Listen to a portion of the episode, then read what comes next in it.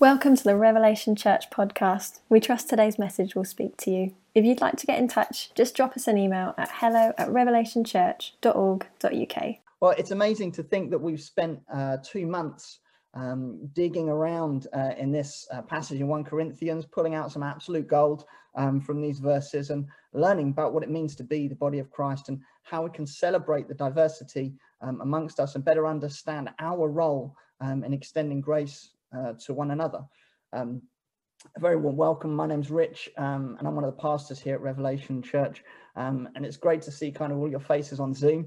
Um, and even though I can't necessarily hear your amens and your whoops, um, I can still see the expressions on your faces, um, and that's just so encouraging. so I'm going to pray, and then we're going to uh, get into the meat of it today. Lord, we just thank you.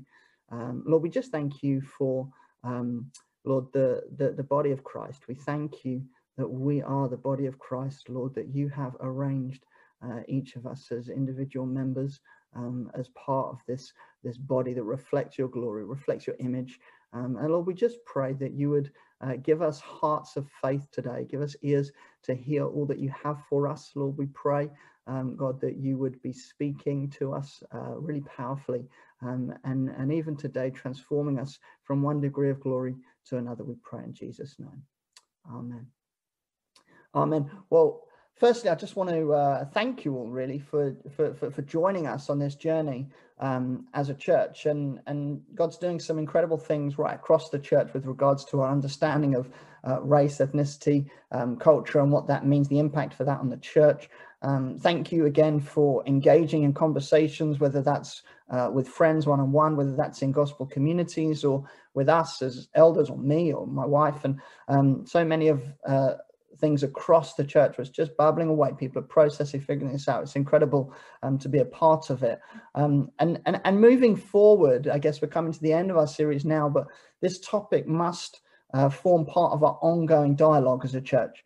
Um, the, the journey towards radical celebration and inclusion that we see um, ultimately in the book of Revelation, where we see every tribe, language, people, and nation, um, it's only just getting started. Um, and as we come to the end of this series, um, today. What I want to do is just kind of take a slight step back um, from some of the uh, tools that we've been exploring over the last few weeks um, and just look at this passage of um, 1 Corinthians slightly more broadly um, and, and, and, and begin thinking um, about how we position ourselves with some of these foundations in place um, to help us become lifelong gracists, um, to use the terminology. And so our title today is How to Become a Gracist. Um, and so we've been using Dr. David Anderson's book, Gracism, um, to help as we as we've unpacked this subject. Um, the title obviously being a play uh, on the word racism. Um, and racism can be defined as thinking, speaking, or acting negatively towards someone based on that person's color, culture, or ethnicity. And we challenge this idea with a core message of God's grace as revealed through the gospel. Uh, God's grace is the undeserved favor extended to all people. And so you see, grace tackles racism head on. And so we've come to define gracism as the positive extension of favor towards other people based on their color, culture, or ethnicity. Um, and I anticipate that as you've listened to this sermon series and, and, and worked through discussions in gospel communities and come to the Lord with a humble heart, um, that you've been deeply moved, um, that, that you've been moved to a deeper level of understanding, of empathy um, with one another, um, and my prayer is that as a result, we're better equipped to identify racism as we encounter it in the world and even in the church, um, and engage with our friends, our colleagues, um, our brothers and sisters um, to maintain unity within the body, um, as we see in Ephesians 4, um, and see the truth of the gospel tear down this lie of division that's been sown by the enemy. And so we're going to explore this passage in 1 Corinthians in two parts. we're going to look at verses 14 through to 20. Um, and then we're going to look at verses 21 uh, through to 26. Um, and uh, I just want to reread um, verses 14 to 20 again. Um, so if you've got a Bible, you might want to track with me. Um, and I want us to think about the metaphor that Paul is using, um, but instead of actually using the metaphor as the body, I, I, want us to think about it as Revelation Church. I want to make it literal um, that instead of um, body parts, um, it's our church family. Um, and hopefully we'll see more powerfully um, what Paul is actually getting at as we listen to those substitutions throughout verses uh, from verse 14. so it says, verse 14, it says, For Revelation Church does not consist of one member, but of many. If a Tom should say, Because I'm not Luke, I do not belong to the church, that wouldn't make him any less a part of the church. And if Sarah should say, Because I'm not Abby, I do not belong to the church, that would not make her any less a part of the church. If the whole church were Luke's, where would the Toms, the Pauls, the Malcolms be? If the whole church were Abby's, where would be the Sarahs, the Hannahs, the Joes? You see, it's a little tongue in cheek, but by making the metaphor literal, you can see all this talk about bodies and members. Paul's making the point that being created in the image of God is not to be created just as carbon copies or clones of each other. Um, and actually, we see this over and over and over again in the Bible, particularly in the New Testament, um, where we see people are created different from one another, but people are also created different for one another. In fact, even at the end of this passage in 1 Corinthians, after the Bible reading from verses 28 through to 31, we see different people we see different gifts all working together to empower and equip the church for the mission that God's called it to, to take the gospel to the ends of the earth. And it's when we're operating together in unity that we're more enabled and strengthened to live out this gospel and share the good news of Jesus. Now, you, you, you might be on this call and you're thinking, well, I'm, I'm not a believer. Um, and you're trying to figure out, well, what is the purpose of this unity? Um, or maybe you've recently put your trust in Jesus and you're still working out what that means. Um, well, the good news is that we've been commissioned, uh, or that we've the good news that we've been commissioned to take to the whole world is this. The Bible says that each of us have turned away from God in our heart. And the Bible calls this sin. And sin creates a separation from God. And that, that divide is just too great for us to make that leap. We're essentially powerless. In fact, the Bible describes it as being held captive um, in our sin. And our separation from God also causes separation and division between others, leaving us lonely and isolated. And the wages of our sin is death. Our punishment for our turning away from God is eternal separation from Him. And it's into this despair and hopelessness that Jesus came and lived the perfect life, perfectly in union with God, perfectly walking with God. He then perfectly died in our place for our sin. And that gap, that separation um, between us, he bridged that gap that we might be brought near, that we might be reconciled to God. And we do this by repenting, by turning away from our sin and putting our trust and full confidence in Jesus' death on the cross on our behalf. And the incredible thing is, where we've been reconciled to God, we can also find reconciliation with each other. Relationship with God is restored, and relationship with one another is restored in the body of Christ. And this is why we can have such confidence in reconciliation where we see division, wherever we see it, not just across um, ethnic lines, but um, across disability, age uh, divisions, wherever we find um, these divisions, we can have confidence in reconciliation um, because the gospel goes beyond them. That's why we can push as a church for a deeper understanding, for a deeper intimacy with brothers and sisters from many different backgrounds and ethnicities, because it doesn't depend on us trying to figure it out, on trying to find the magic answer. You see, racial harmony has essentially been accomplished for us at the cross.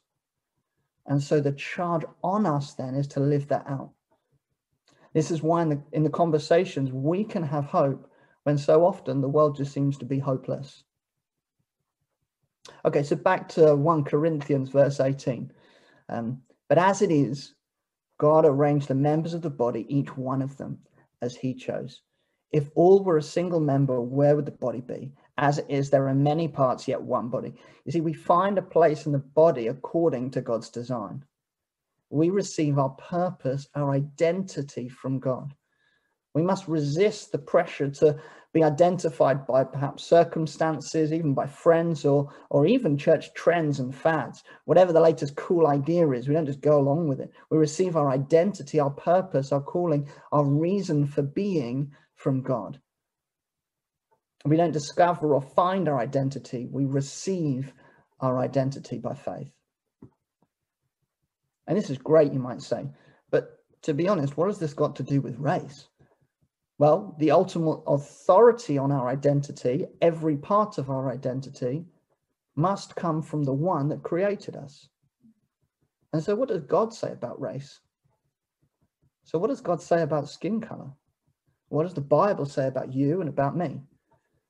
Well, other than by description, the answer is not a lot. And so at this point, I just want to draw a slight distinction and I just want to clarify between ethnicity and race.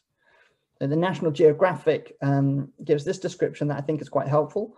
Um, race is usually associated with biology and linked with physical characteristics such as skin color or hair texture. Ethnicity is linked with cultural expression and identification. Now, obviously, within that, there's a huge overlap between them. Um, but race tends to center on physicality. Ethnicity tends to center on culture. Race focuses on appearance, ethnicity focuses on heritage or family. And so where do, so where do we see it in scripture? Well, if you have an ESV Bible, um, then the word race um, referring to physical appearance uh, is used three times in the New Testament. Um, one of those times is in Romans 9, uh, verse 5, and the word doesn't isn't actually there. Um, the meaning is inferred um, from the passage. Uh, we then see again um, in Acts 7, verse 19, 1 Peter 2, uh, verse 9, the word uh, the word there is actually genos. Um, genos uh, is actually better translated as kindred or offspring, um, which means, speaks more of a familial relationship a heritage, a tradition, or a culture um, more so than necessarily a physical appearance. So, where did this idea of race come from? Well, if you're out for a brief history lesson um, in two minutes, um, the word race itself um, is actually derived from a French word um, and was used to refer uh, to perhaps where somebody belonged. Um, it actually wasn't really used until kind of the late 16th century. Um, so a long time after uh, the Bible was written. Um, and at the same time, um, in the 16th century, we also saw the rise of Western colonialism um, that spread throughout the much of the, world, the, the known world. And this word race became widespread, wide, became used very widely um, to categorize people um, and more devastatingly distinguish between people and therefore how many rights a person would be afforded. Essentially, the darker your skin, the less rights you had. This led to this led to um, legalized treatment of people like commodities. This devaluation of people created in the Im image of God is just so so contrary to His heart, so contrary to who He is. Um, and this this concept of race often is then used to excuse and even justify um, some of the worst acts in recent history. Um, and, and it's the reason that so many of these convers and so many of these conversations on this topic can feel helpless because in the pursuit of, for how we are meant to interpret race, we miss the whole point that race itself is the problem to strive to understand the tensions and distinctions between races and try and forge true identity and harmonious racial relations is often to reinforce the very problem that caused those issues. That categorizing of people as a social construct, race. Instead of turning to God, the creator of the universe, and seeking his truth on the matter, we draw lines between people instead of reaching out to them. We categorize each other instead of maintaining unity. And so you see, as, as, as Christians, it's not enough just to, just to not be a racist and distance ourselves from that. When we're surrounded and influenced by a world that is essentially ingrained with racism. Um, and as a church, we should adopt, adopt a position of being what, what scholars call anti-racist this fighting not to view people according to their physical appearance, striving to be transformed by the renewal of our minds. the, the, the rewiring of our brain that instinctively puts barriers between people according to color, culture, or ethnicity. You see, we were never meant to be clones of each other. Maybe you've ever wondered if you fit in at Rev, wondered whether you truly belong. Is your presence actually valued, your opinion really considered? Well, let me say this really loud and really clear. As a follower of Jesus, you absolutely fit in. If you've put your trust in the Lord Jesus, you do belong. You are valued. You are treasured. Why? Because we had a series about radical inclusion titled Gracism? No. Because of verse 18. Because Paul writes, God arranged the members of the body. God has planned it for you to be a part of his family, a part of his family where all are welcome. And just quickly on expression here, because there are so many different expressions of our faith in Christ and different definitions of flavors of churches, if you like, from charismatics to Anglicans, Pentecostals, Baptists, Methodists, Lutherans, etc., and everybody else. And you may be wondering, well, is Rev necessarily the right fit for you? And I think one of the best ways to answer the question is not necessarily to ask, do you fit in? But actually, has God placed you here? You see, the whole point is that we are different, but we have been arranged by God into one body to bring him glory.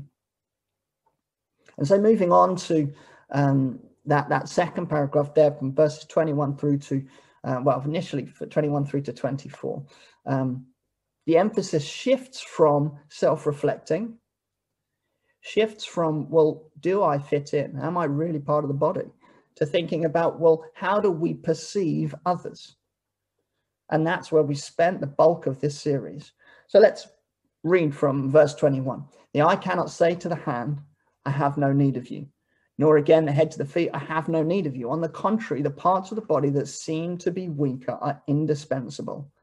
And on those parts of the body that we think less honorable, we bestow the greater honor.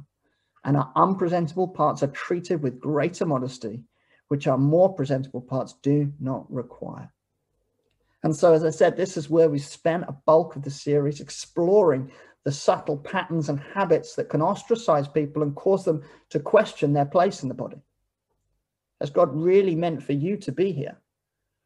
And you see, when the church moves away from the purposes and pursuit of God and how he's designed and arranged the church, we stop looking for godly unity and begin looking for uniformity. We no longer celebrate the diversity and beauty of the fullness of God's creation. And whether intentionally or not, we may doubt God's intention for us to even fit together. And I really just have two points uh, that I want to draw out here. Um, and I don't want to repeat just loads of stuff from the um, series, um, but I want to pick up on this idea that each of us are indispensable. And then later on, as we'll look at it, interconnected. So indispensable uh, means to be absolutely necessary or to not uh, to not exist or function without something or someone. So for instance, the battery in your phone is indispensable. If you take it out, it doesn't work. And Paul's applying that same logic to the church. If you remove members from the body, it doesn't function properly. It would be lacking in something. If you lost a limb, you would still be alive, but your body would not be fully functioning. And we can communicate this idea, I have no need of you, in several different ways, not just with our words, but with our actions too. So if a particular demographic within the church uh, are not consistently made to feel welcome. Perhaps no one uh, is stepping out to greet them. Perhaps people are left to sit alone. Um, no one approaches or takes an interest. In those moments, what's being communicated to that demographic um, is, is, I have no need of you. That may be a coincidence, an honest mistake, a blind spot, but where things like that become repeated patterns and a shared experience within demographics, there's a problem. And I'm not trying to make us paranoid about every detail. Many of us perhaps are unaware of scenarios like this or that it would even happen. Um, but when people might feel vulnerable, instances like this only compound insecurities and push people to the fringes of community. And so I'm trying to show, and hopefully you can see how, whether intentionally or not, actions can communicate this subtle message that you don't seem to fit. That I don't, know if you really belong here, or I have no need of you.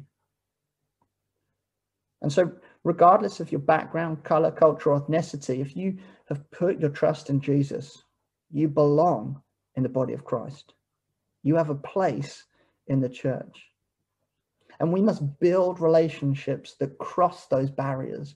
We must build those uh, bridges that cross the divisions that, that essentially from the world that sometimes creep into the church and take radical steps um, or take, take steps that speak of radical inclusion.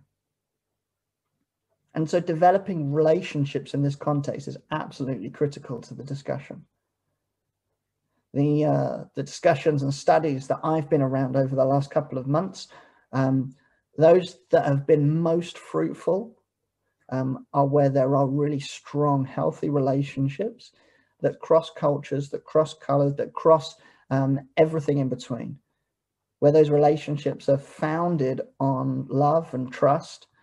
Um, in doing so, we create environments where people can learn, where people can be vulnerable, where they can be honest with one another.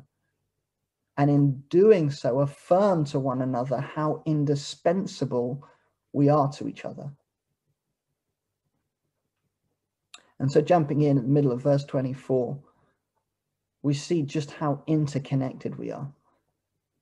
But God has so composed the body, giving greater honor to the part that lacked it, that there may be no division in the body but that the members may have the same care for one another. If one member suffers, all suffer together. If one member is honored, all rejoice together. You see, there is to be no division. We suffer together, we rejoice together. This is quite a hard concept um, for us to, to, to, to grasp. We live in a, in a hyper individualistic society. Everything is centered on me. And yet, Paul here says, share, feel, even experience one another's suffering and rejoicing. You see, we are members one of another. The incredible truth of the gospel is that we've been brought together. In Galatians uh, 3, verse 29, um, I'm just going to read it quickly. One sec.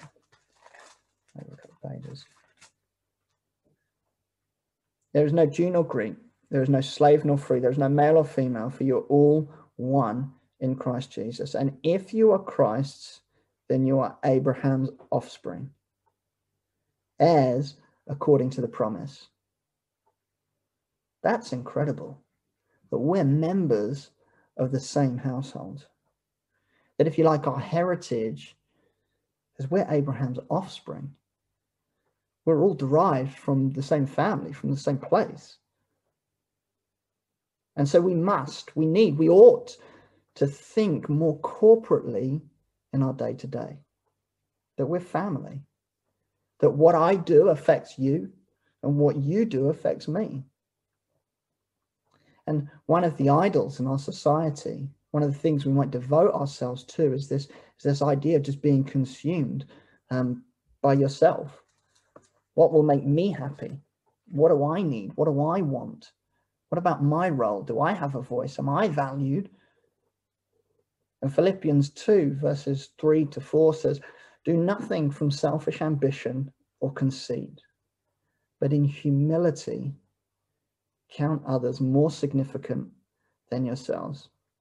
Let each of you look not only to his own interests, but also to the interests of others. Do we consider, do we count others more significant than ourselves? You see, there is an honoring, there's a preferring of others. How can I serve you? What will help you? Do you feel included? Are you feeling vulnerable? Do you feel valued? How can I love you? You see, we have a common identity, not defined by our physicality, what we look like, what we wear, not even defined by our character or our goals or our ambitions. Our common identity is defined by the example and the teachings and the person of Jesus Christ. Our identity is revealed in him. As we worship him with every breath, as we receive um, his gift of grace to us, as we put our trust in his work on the cross, he speak words of life, truth, identity, affirmation over us. And so our blueprint for life is the Bible, is the word of God. And in that we share a common destiny. Our common destiny is to surround his throne as described in Revelation 7, verses 9 to 10, and praise and worship him. It says, a great multitude that no one could number from every nation from all tribes and peoples and languages, standing before the throne and before the Lamb, clothed in white robes with palm branches in their hands, and crying with a loud voice, Salvation belongs to our God who sits on the throne and to the Lamb. That's our common destiny. That's our common identity in Christ. And so, verse 27 now we're the body of Christ, and individually members of it. Now we are the body of Christ and individually members of it. Now we are Revelation Church and individually members of it. And as this conversation continues, nobody's pretending that we're going to get things perfect. Nobody's pretending that we're going to come up with all the answers, all the solutions, and fix it. We know our destination. We know Revelation 7 where this is heading. But as we embark on this journey together, we've got to take steps of faith towards radical inclusion. We've got to be those that, that, that don't conform to the pattern of this world, but are renewed by the transforming of our minds. I'm going to pray um, and then I'm going to hand back to Shay, I think, who's going to lead us in another song. Lord Jesus, we thank you. Lord, we thank you for your grace revealed to us. Lord, thank you that in you we find purpose. Thank you that in you we find identity. And Lord, it's not that we aren't different, Lord, we are different. We celebrate your, your incredible diversity amongst us. Lord, we, we genuinely celebrate that and we want to get better at celebrating that. Lord, and we want to celebrate all that you are doing amongst us, all that you have done in and through us. But Lord, we also recognize that we are different for one another. Lord, that where you've made us distinct and different, Lord, we can bring that part of ourselves to your body to celebrate your great and glorious name, the wonderful truth that we have held out in the gospel. Lord, we put our confidence in you afresh, King Jesus. And Lord, we just celebrate that we are the body of Christ. And Lord, we are individually members of it. And as individuals created in the image of God, we bring that to bear to love one another, to serve one another, to value one another, to celebrate, honor, lift up one another, we pray. In Jesus' name, amen.